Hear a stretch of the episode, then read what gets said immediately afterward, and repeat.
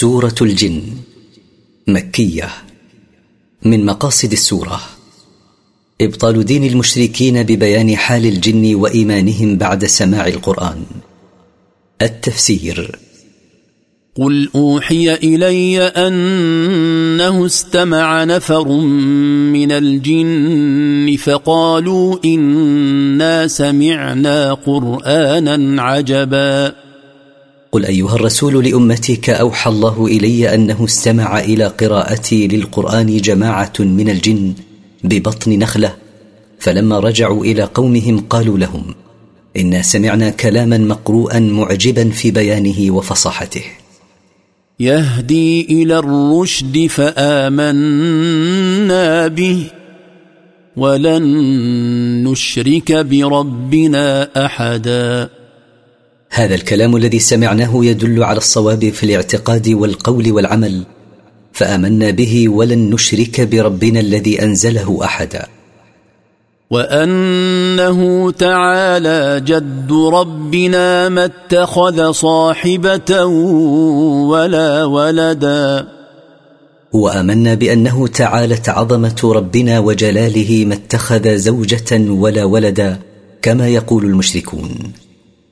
وأنه كان يقول سفيهنا على الله شططا. وأنه كان إبليس يقول على الله قولا منحرفا من نسبة الزوجة والولد إليه سبحانه. وأنا ظننا أن لن تقول الإنس والجن على الله كذبا. وأن حسبنا أن المشركين من الإنس والجن لا يقولون الكذب حين كانوا يزعمون أن له صاحبة وولدا فصدقنا قولهم تقليدا لهم. وأنه كان رجال من الإنس يعوذون برجال من الجن فزادوهم رهقاً. وانه كان في الجاهلية رجال من الإنس يستجيرون برجال من الجن عندما ينزلون بمكان مخوف فيقول أحدهم أعوذ بسيد هذا الوادي من شر سفهاء قومه فازداد رجال الإنس خوفا ورعبا من رجال الجن. وأنهم ظنوا كما ظننتم أن لن يبعث الله احدا. وأن الإنس ظنوا كما ظننتم أيها الجن أن الله لن يبعث أحدا بعد موته للحساب والجزاء. وأنا لمسنا السماء فوجدناها ملئت حرسا شديدا وشهبا. وأنا طلبنا خبر السماء فوجدنا السماء ملئت حرسا قويا من الملائكة يحرسونها من استراق السمع الذي كنا نقوم به. وملئت نارا مشتعلة يرمى بها كل من يقرب السماء. وأنا كنا نقعد منها مقاعد للسمع. فمن يستمع الآن يجد له شهابا رصدا. وأن كنا في السابق نتخذ من السماء مواقع نستمع منها ما يتداوله الملائكة فنخبر به الكهنة من أهل الأرض. وقد تغير الأمر فمن يستمع منا الآن يجد نارا مشتعلة معدة له فإذا اقترب أرسلت عليه فأحرقته. وأنا لا ندري اشر اريد بمن في الأرض ام اراد بهم ربهم رشدا. وأنا لا نعلم ما سبب هذه الحراسه الشديده. ااريد شر باهل الأرض ام ان الله اراد بهم خيرا؟ فقد انقطع عنا خبر السماء. وانا منا الصالحون ومنا دون ذلك كنا طرائق قددا وأنا معشر الجن منا المتقون الأبرار ومنا من هم كفار وفساق كنا أصنافا مختلفة وأهواء متباينة وأنا ظننا أن لن نعجز الله في الأرض ولن نعجزه هربا. وأن أيقنا أن لن نفوت الله سبحانه إذا أراد بنا أمرا ولن نفوته هربا لإحاطته بنا. وأنا لما سمعنا الهدى آمنا به. فمن يؤمن بربه فلا يخاف بخسا ولا رهقا. وأن لما سمعنا القرآن الذي يهدي للتي هي أقوم آمنا به فمن يؤمن بربه فلا يخاف نقصا لحسناته ولا إثما يضاف إلى آثامه السابقة. وانا منا المسلمون ومنا القاسطون فمن اسلم فاولئك تحروا رشدا وان منا المسلمون المنقادون لله بالطاعه ومنا الجائرون عن طريق القصد والاستقامه فمن خضع لله بالطاعه والعمل الصالح فاولئك الذين قصدوا الهدايه والصواب واما القاسطون فكانوا لجهنم حطبا واما الجائرون عن طريق القصد والاستقامه فكانوا لجهنم حطبا توقد به مع امثالهم من الانس وان لو استقاموا على الطريقة لاسقيناهم ماء غدقا وكما أوحى إليه أنه استمع نفر من الجن أوحى إليه أنه لو استقام الجن والإنس على طريق الإسلام وعملوا بما فيه لسقاهم الله ماء كثيرا وأمدهم بنعم متنوعة.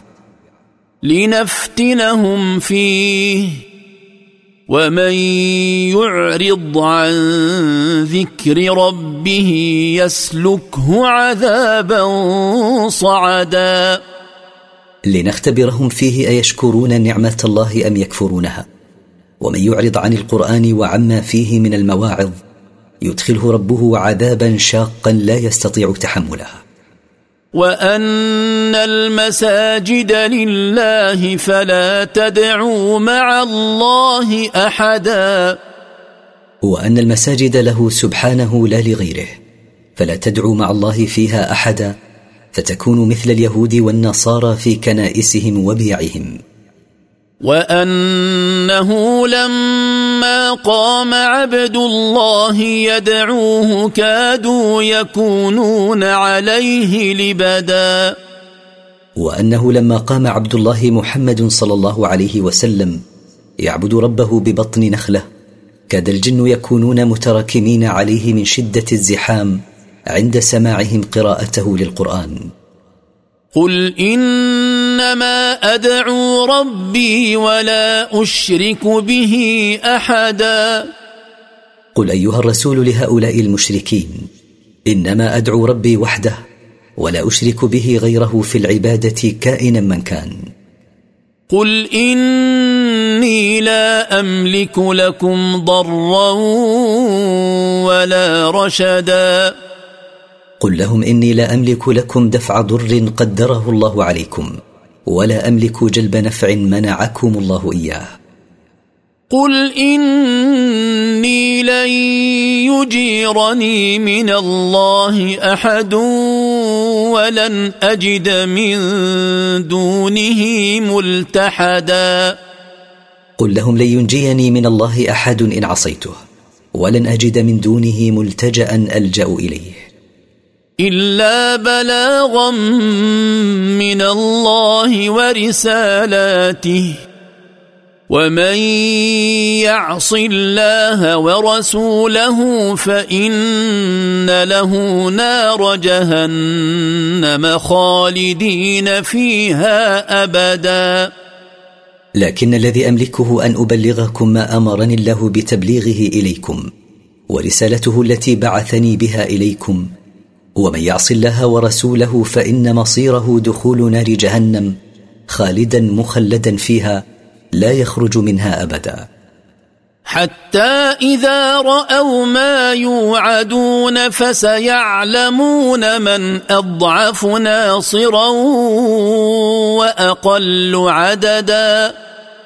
ولا يزال الكفار على كفرهم حتى إذا عاينوا يوم القيامة ما كانوا يوعدون به في الدنيا من العذاب. حينئذ سيعلمون من أضعف ناصرا وسيعلمون من أقل أعوانا. قل إن أدري أقريب ما توعدون أم يجعل له ربي أمدا. قل أيها الرسول لهؤلاء المشركين المنكرين للبعث لا أدري أقريب ما توعدون من العذاب.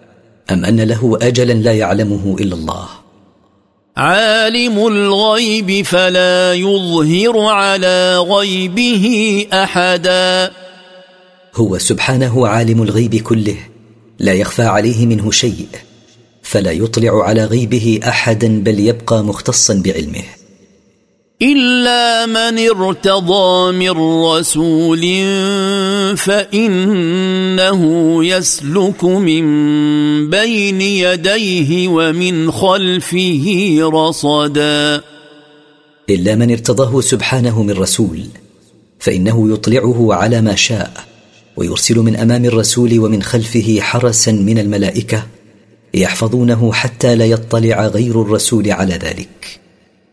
ليعلم أن قد أبلغوا رسالات ربهم وأحاط بما لديهم وأحصى كل شيء عددا.